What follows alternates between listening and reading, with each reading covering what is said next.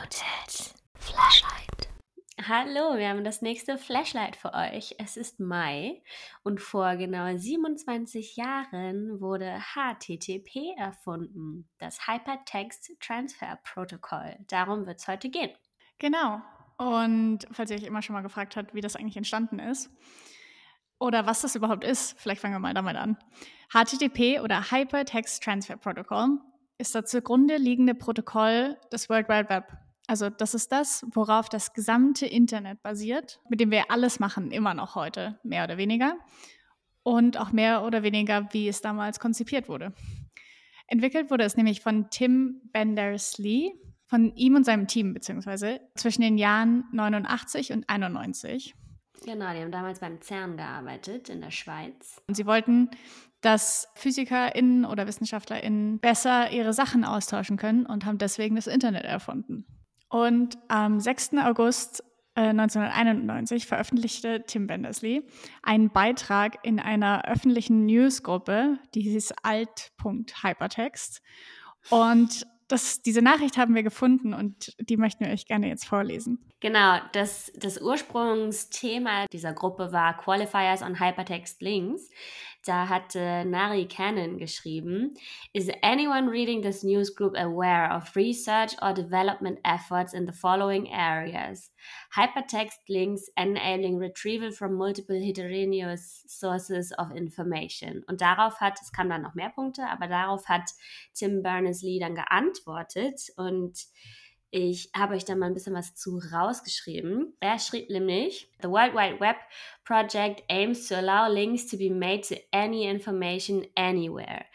Muss man sich mal vorstellen, damals musste man ja für Sachen noch in die Bibliothek laufen, also schon auch eine ziemlich geile Idee. Oder man musste sich die per Fax schicken oder sowas. The address format includes an access method and for most namespaces a host name and some sort of path. The World Wide Web project was started to allow high energy physicists to share data, news, and documentation. We are very interested in spreading the web to other areas and having gateway servers from other data. Collaborators welcome. I'll post a short summary as a separate article. Ja, also das ist hier so ein bisschen so der Kick-off, so Leute, wir Physiker machen hier das und das und wollt ihr nicht auch eure Informationen sharen? Arbeitet gerne mit. Ja, Und das gilt heute als der offizielle Start des World Wide Web, was ich schon krass finde. Und 91, also ich, kurz nachdem quasi vielleicht diese äh, Message gepostet wurde, liefen auch die ersten Server außerhalb vom CERN. Also die ersten Sachen, die gehostet wurden, liefen eben beim CERN direkt und nachdem er das dann aber veröffentlicht hatte, wurden auch dann außerhalb des CERNs Server gehostet. Ja, und vielleicht auch nochmal so ein bisschen zum Hintergrund des Namens. Früher hieß das Ding Mesh und jetzt heißt es ja World Wide Web. Und das heißt so, weil man eben verschiedene Server an ganz vielen verschiedenen Standorten hat und zwischen denen findet dann Kommunikation statt. Also das bildet auf die ganze Welt oder von oben betrachtet halt so ein Netz von Informationsaustauschpunkten. Genau. Und es baute auf den bestehenden TCP- und IP-Protokollen auf, wenn euch das was sagt. Und das sind im Grunde vier Bestandteile, die euch vielleicht was sagen werden. Das eine ist nämlich HTML, also ein Textformat zur Darstellung von Hypertext-Dokumenten. Also das, wenn ihr sagt, ihr habt einfach eine statische Webseite, die ist in HTML, das, das war auch schon von Anfang an so. Genau, und vielleicht noch einmal dazu, Hypertext bedeutet eben, dass es nicht nur Text ist, sondern eben auch noch Bestandteile da drin stehen, die beschreiben, was dieser Text denn jetzt ist von der Natur her. Also ist es zum Beispiel eine Überschrift, ist es eine Liste, also eine Auflistung oder whatnot. Das ist halt nicht nur Text, sondern auch so Metainformationen zu dem Text sind dabei. Genau. Vielen Dank. Dann gab es noch ein einfaches Protokoll zum Austausch dieser Dokumente. Also was man wollte, ist Informationen bereitstellen für alle öffentlich zugänglich. Das heißt, die Informationen werden dargestellt in HTML. Und jetzt brauchen wir ja quasi noch was, um das austauschen zu können. Also brauchte man ein Protokoll, wo wir sagen können, okay, wir schicken uns die jetzt hin und her. Und das war eben das Hypertext Transfer Protocol, also HTTP. Genau, und was man dann noch braucht, sind zwei weitere Sachen, und zwar ein Client und ein Server. Also ich brauche einen Client, der mir dieses Hypertext-Dokument irgendwie anzeigen kann, und ich brauche einen Server, der mir das schickt. Vielleicht kannst du das noch ein bisschen genauer erklären, Ellen. Ja, kann ich voll gerne. Also man braucht ja beim Informationsaustausch, genauso wie bei einer Unterhaltung, hast du einen Sender und einen Empfänger. Und beim HTTP ist es so, dass du eben einen sogenannten Client hast. Das ist dann der Browser, der beispielsweise die URL von Google aufruft, also www.google.de. Das Ganze geht dann an einen Server, die Anfrage, und der liefert dann wiederum als Antwort das Markup von der Google-Suchoberfläche zurück. Also eigentlich ein Informationsaustausch. Das Ganze ist prinzipiell auch so geblieben. Und heutzutage haben wir jetzt HTTP Version 3. Das wurde veröffentlicht im Juni 2022 und man spricht da immer von so RFCs. Das sind so Request for Comments. Das sind Dokumente, die eben zum Beispiel technische Spezifikationen zusammenfassen. Also ich finde es zum einen sehr faszinierend, dass es über so, so, eine lange Zeit relativ gleich geblieben ist und dass das quasi das Basiskonstrukt des Internets noch genauso ist, wie sich das jemand ausgedacht hat. Und wie so ein paar WissenschaftlerInnen, weiß ich nicht, ob da WissenschaftlerInnen dabei waren, aber die sich das ausgedacht haben, das finde ich schon krass. Und im Jahr 2000 kam noch eine Neuerung dazu, die auch gerade für die heutige Softwareentwicklung super relevant ist und das ist REST. Genau, ihr habt vielleicht unser vorheriges Flashlight über die Statuscodes schon gehört da schneiden wir das Thema mal an, weil bei dieser kleinen Server-Kommunikation, die wir eben hatten, gibt es nicht nur die Antwort, sondern zu der Antwort auch immer einen Statuscode, der zum Beispiel 200 ist. Das bedeutet dann okay. Oder ähm, Teapot, welcher war das immer? 421 oder so? 412? Ich glaube, es ist 418. Ich bin mir aber nicht mehr ganz sicher. Mhm. Vielleicht wisst ihr das ja noch, Leute. Auf jeden Fall benutzt man eigentlich immer, wenn man kleinen Server-Applikationen baut, REST. Und also eine RESTful-Applikation bedeutet, dass während dieser Kommunikation bestimmte Constraints eingehalten werden. Und die wollen wir euch einmal kurz vorstellen. Also Doreen meinte ja gerade schon, 2000 wurde das eingeführt. So richtig weit verbreitet ist es seit 2010, dass das dann wirklich auch verwendet wird. Und zwar hat man bei solchen Applikationen eigentlich meistens vier Arten von Operationen. Das ist Create, Read, Update und Delete. Und das Ganze beschreibt man nicht nur über den Pfad, der aufgerufen wird, also google.de slash login zum Beispiel, sondern mit einer Art der Operation. Das sind fünf verschiedene Methoden, die zur Verfügung stehen. Die nennen sich Post, Get, Put, Patch und Delete.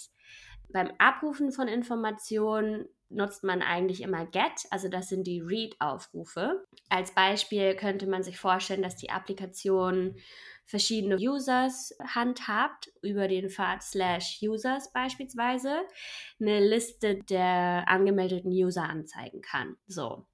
Das wäre ein Beispiel für das Get. Wichtig ist dann auch, wenn ihr quasi ein Get habt, dann wollt ihr nichts ändern, sondern ihr wollt nur Informationen haben. Genau, One Way quasi. Wenn ihr dann aber zum Beispiel einen neuen User-Account anlegen wollt, dann könntet ihr den Pfad slash Sign-up definieren.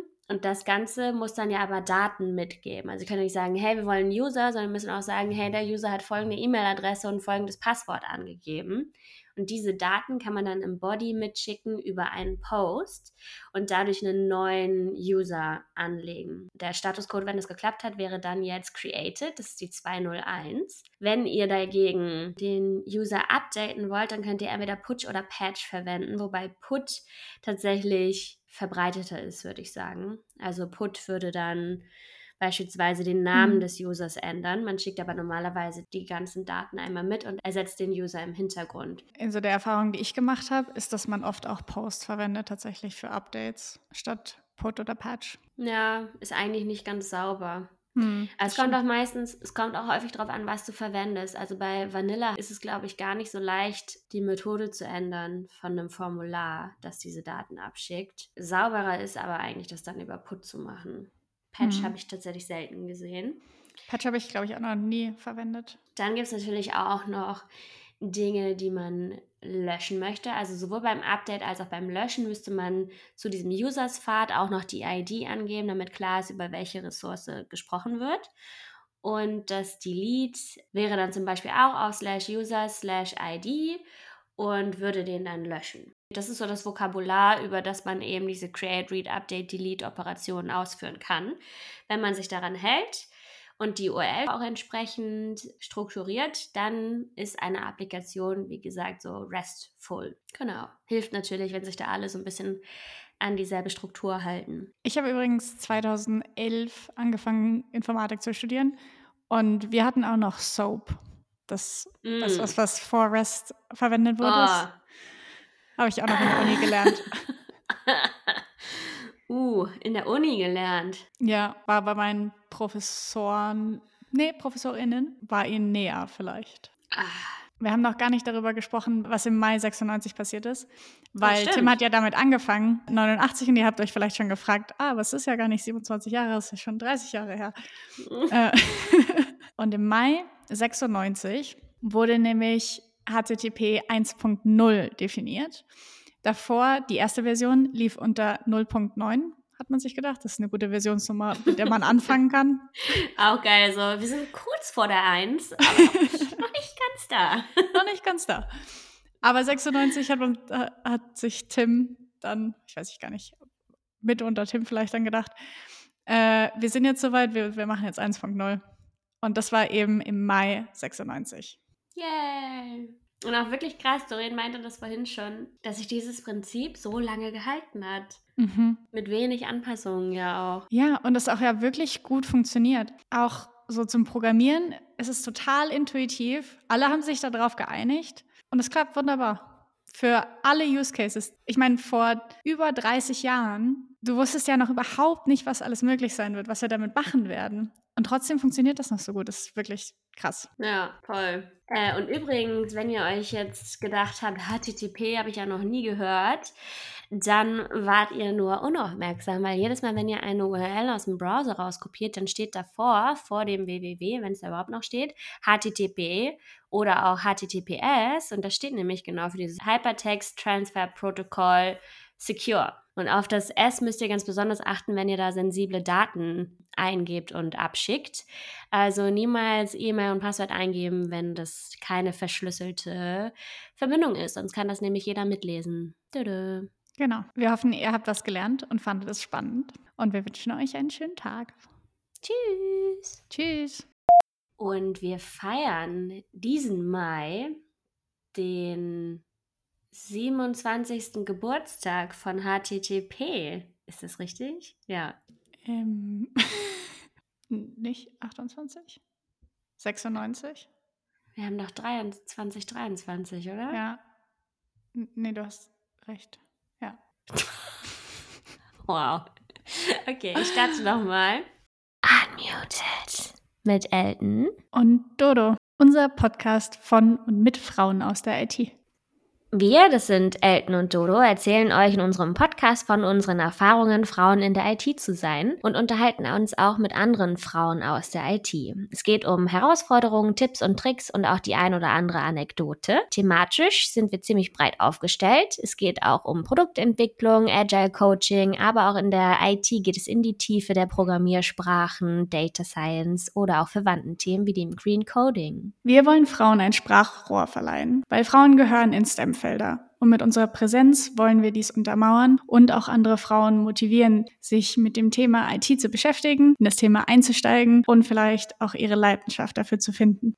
Hört rein in unsere verschiedenen Folgen, gebt uns Feedback und gerne auch Anregungen. Ihr findet uns auf Instagram und Twitter, unmute-it und natürlich auf allen Plattformen, auf denen es Podcasts gibt.